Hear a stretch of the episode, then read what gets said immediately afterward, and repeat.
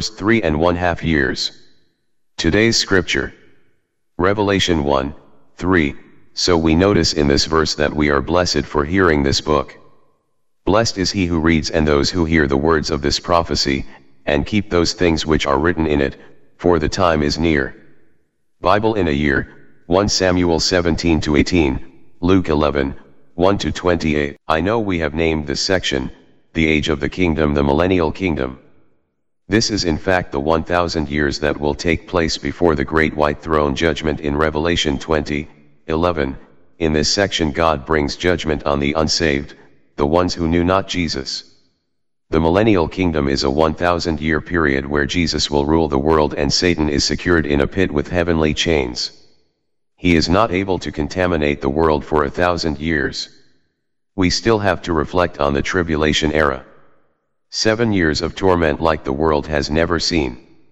In this chapter we want to reflect on the first three and one half years. Please remember in this teaching or lesson, the church, at this point, has been raptured, and is with Jesus. This will be the judgment for the Christians, not for their salvation, but for their deeds, of what they did, or didn't do with the opportunities that Jesus gave them. This is called the Bema Seat judgment. Those who were faithful, and followed the leadership of Jesus, and the Holy Spirit, these will be given rewards for their labors, that will not ever tarnish or be consumed in the fires. 1 Corinthians 3, 11 to 15. For no other foundation can anyone lay than that which is laid, which is Jesus Christ. Now if anyone builds on this foundation with gold, silver, precious stones, wood, hay, straw, each one's work will become clear, for the day will declare it, because it will be revealed by fire, and the fire will test each one's work, of what sort it is. If anyone's work which he has built on it endures, he will receive a reward. If anyone's work is burned, he will suffer loss, but he himself will be saved, yet so as through fire. I like this passage, because it is for a less than adequate person as myself. No one really knows their rewards or their crowns, if any. I am sure there are many who have earned the rewards, but the object of this whole ordeal is that I am not looking for rewards, I'm focused on Jesus, and I am saved by what he did on the cross, and the amazing grace of God himself. So now let's look into the first three and one half years of tribulation. The first two things that happen are the rapture of the church, and the war against Israel as described in Ezekiel 38 and 39. The world at this point is in total shock, and awe. Millions of people disappeared without a trace, cars, planes, and trains crashing into the earth, and when they investigate they find the drivers and pilots missing, then there is this totally weird battle in the Middle East that ended in total destruction, yet no one really fought, it was as if the men just killed each other, and fell dead, massive earthquakes, storms, and giant hail, and fire rained down on the battlefield. Now ask yourself, do you think there will be confusion, an unknown amount of fear? Absolutely so. The Antichrist will rise up in this first half of tribulation and bring peace and control to a chaotic mess. People will listen to him, and he will bring all the countries together with explanations of everything that has happened. But the truth of the matter is that he has this knowledge because of Satan. Satan influences, and empowers the Antichrist all the way through his short span of life. Israel will be able to rebuild the temple in Jerusalem and will make a peace agreement with the Antichrist for the first three and one half years. But, during this time the tribulation will continue to move forward, slow at first but speeding up as it goes along. The first things to happen is the releasing of the six seals, Revelation 6. Seal 1 The Conquer, verses 1 2.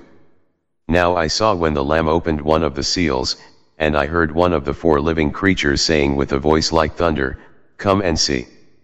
And I looked, and behold, a white horse. He who sat on it had a bow, and a crown was given to him, and he went out conquering and to conquer. While looking at this verse I am reminded of the Catholic Church, the Pope, and all that he is, is white. His clothes, cars, planes, all white, I guess it is to represent holiness. But, let it be known, that in the early years, Catholicism persecuted, and killed tens of millions of Christians. So my thought here is, that this white horse rider represents the Catholic Church, conquering and has conquered many Christian lives? I say this because this was a time that was and is no more. The Catholics do not do this today, but I believe they are the key to the false prophet and the beast that arises from the earth, Revelation 13:11. Seal 2, Conflict on Earth, verses 3-4. When he opened the second seal, I heard the second living creature saying, Come, and see. Another horse, fiery red, went out. And it was granted to the one who sat on it to take peace from the earth, and that people should kill one another, and there was given to him a great sword.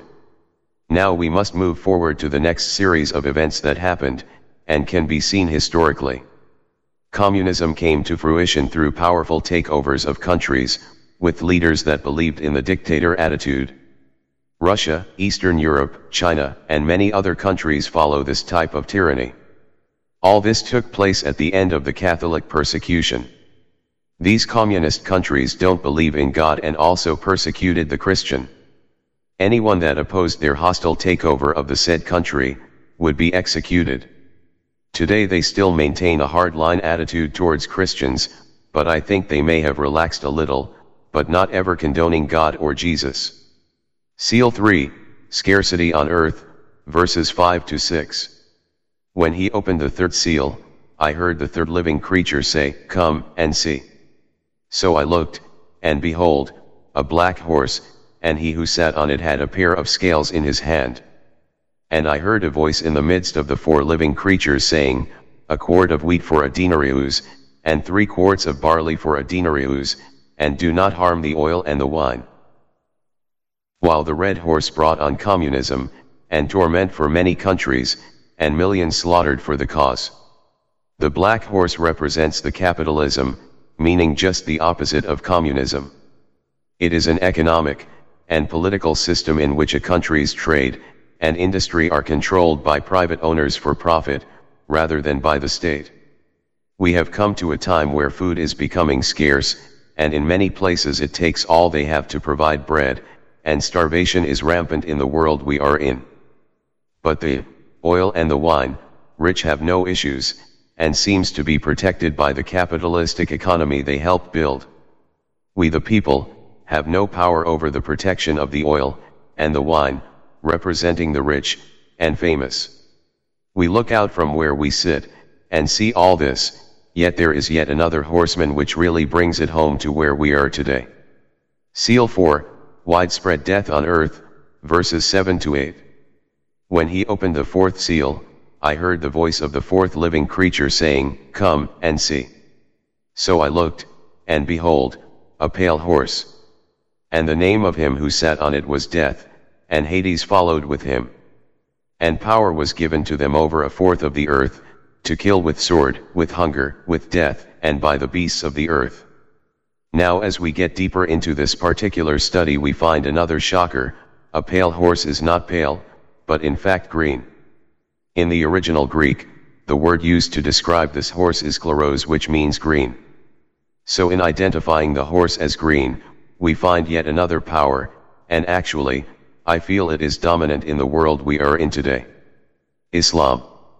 Islam is a huge religious group that believe in another God, Allah. They persecute and kill Christians all around the globe. They are taught to destroy the infidels, which is all those who do not embrace their Islamic ideas. They rule by a caliphate, which is similar to a dictator. People have one ruler, one religion, and one purpose. Notice the one that sit upon this horse was death, and Hades followed with him. This represents demonic activity and Hades is the name for hell itself. They had power over one-fourth of the earth, to kill with sword, with hunger, with death, and the beast of the field. It is not hard to see this picture happening today. Terrorist, claiming the Islam religion, murdering and terrorizing the world today. I believe this is the time of where we are today in the world. The worst is yet to come. Seal 5, the cry of the martyrs, verses 9 to 11. When he opened the fifth seal, I saw under the altar the souls of those who had been slain for the word of God and for the testimony which they held. And they cried with a loud voice, saying, How long, O Lord, holy and true, until you judge and avenge our blood on those who dwell on the earth?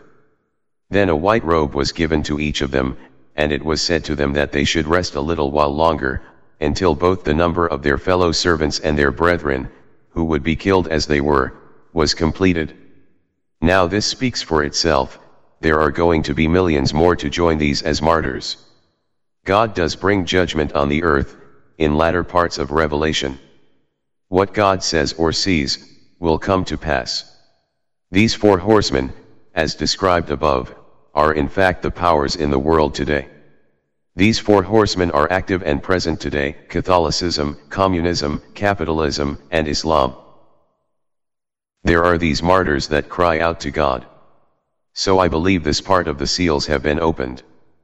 The first three and one half years start out slow, but things speed up as time moves forward. In chapter 7, we will find the sealing of the 144,000 Jews, who become, and are the evangelistic voice to the world. They will spread the gospel of Jesus Christ around the world, more so than anyone before them has done. Now the fruits of their labors is not far to be seen in this chapter. Beginning in verse 9 we see a great multitude which no one could number, of all nations, tribes, peoples, and tongues, standing before the throne, and before the Lamb, these are those who came through the tribulation. While all this is happening, we find in chapter 11, God's two witnesses, also preaching the gospel, and do so for this first three and one half years. The people will try to kill them but cannot.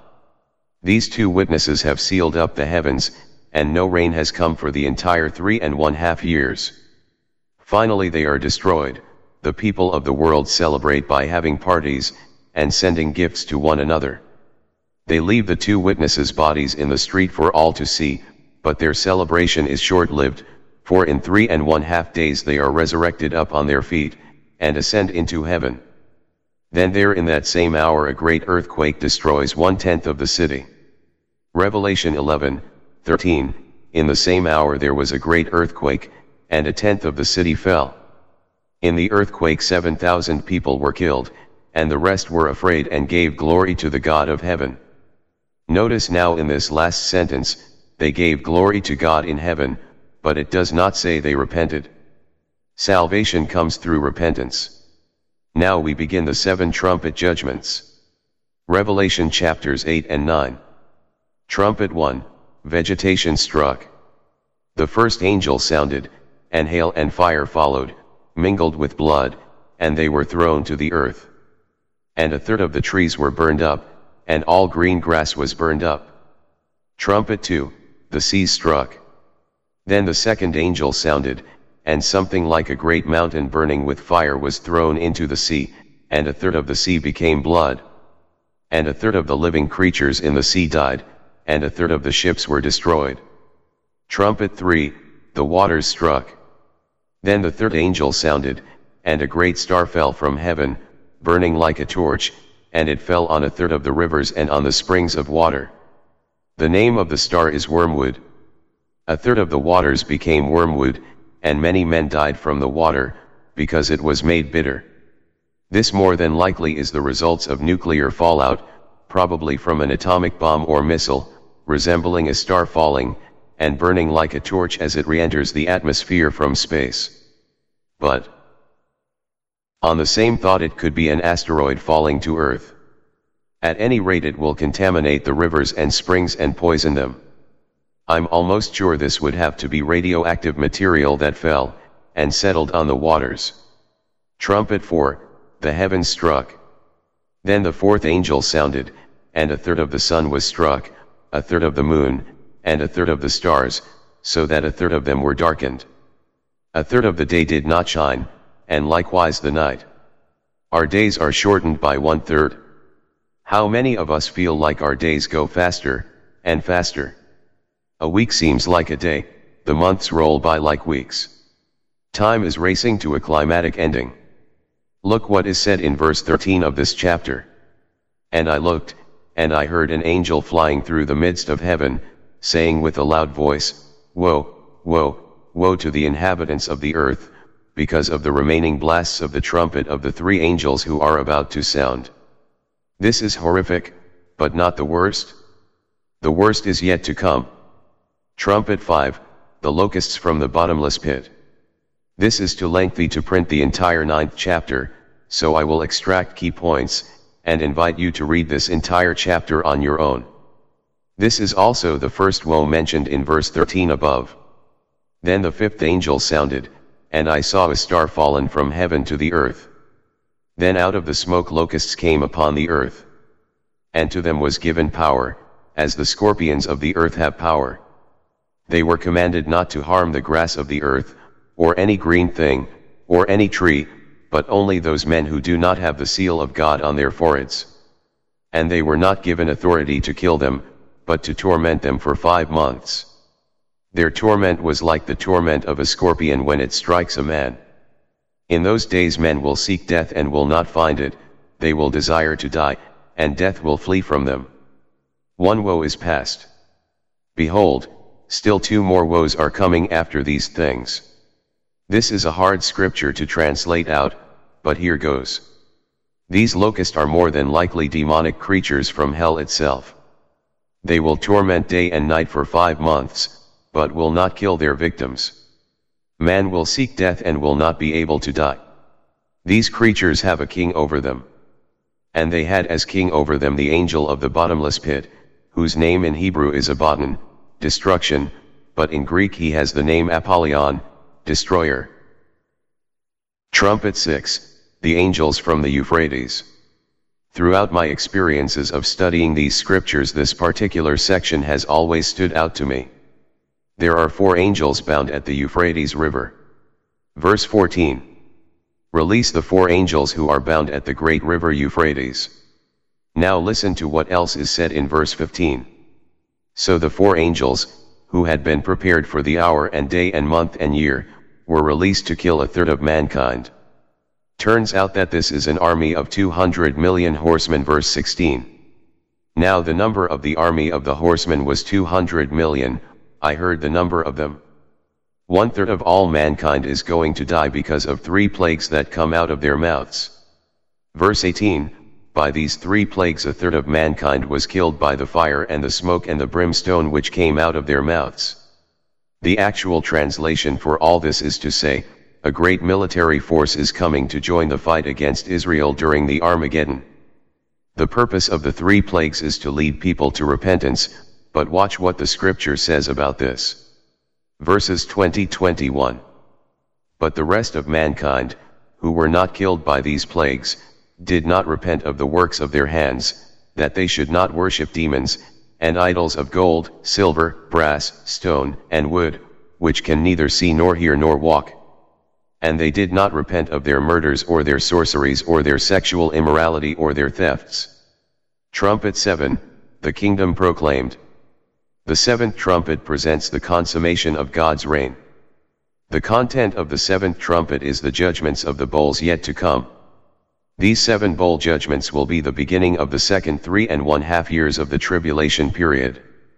There will be no more delay as mentioned in chapter 10, verse 5 to 6.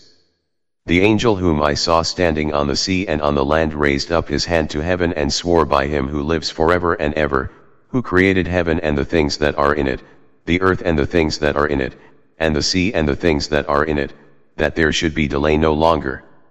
The one thing that really stands out about these seven bowl judgments is that they are complete. All things are destroyed, not one fourth, or one third, but all.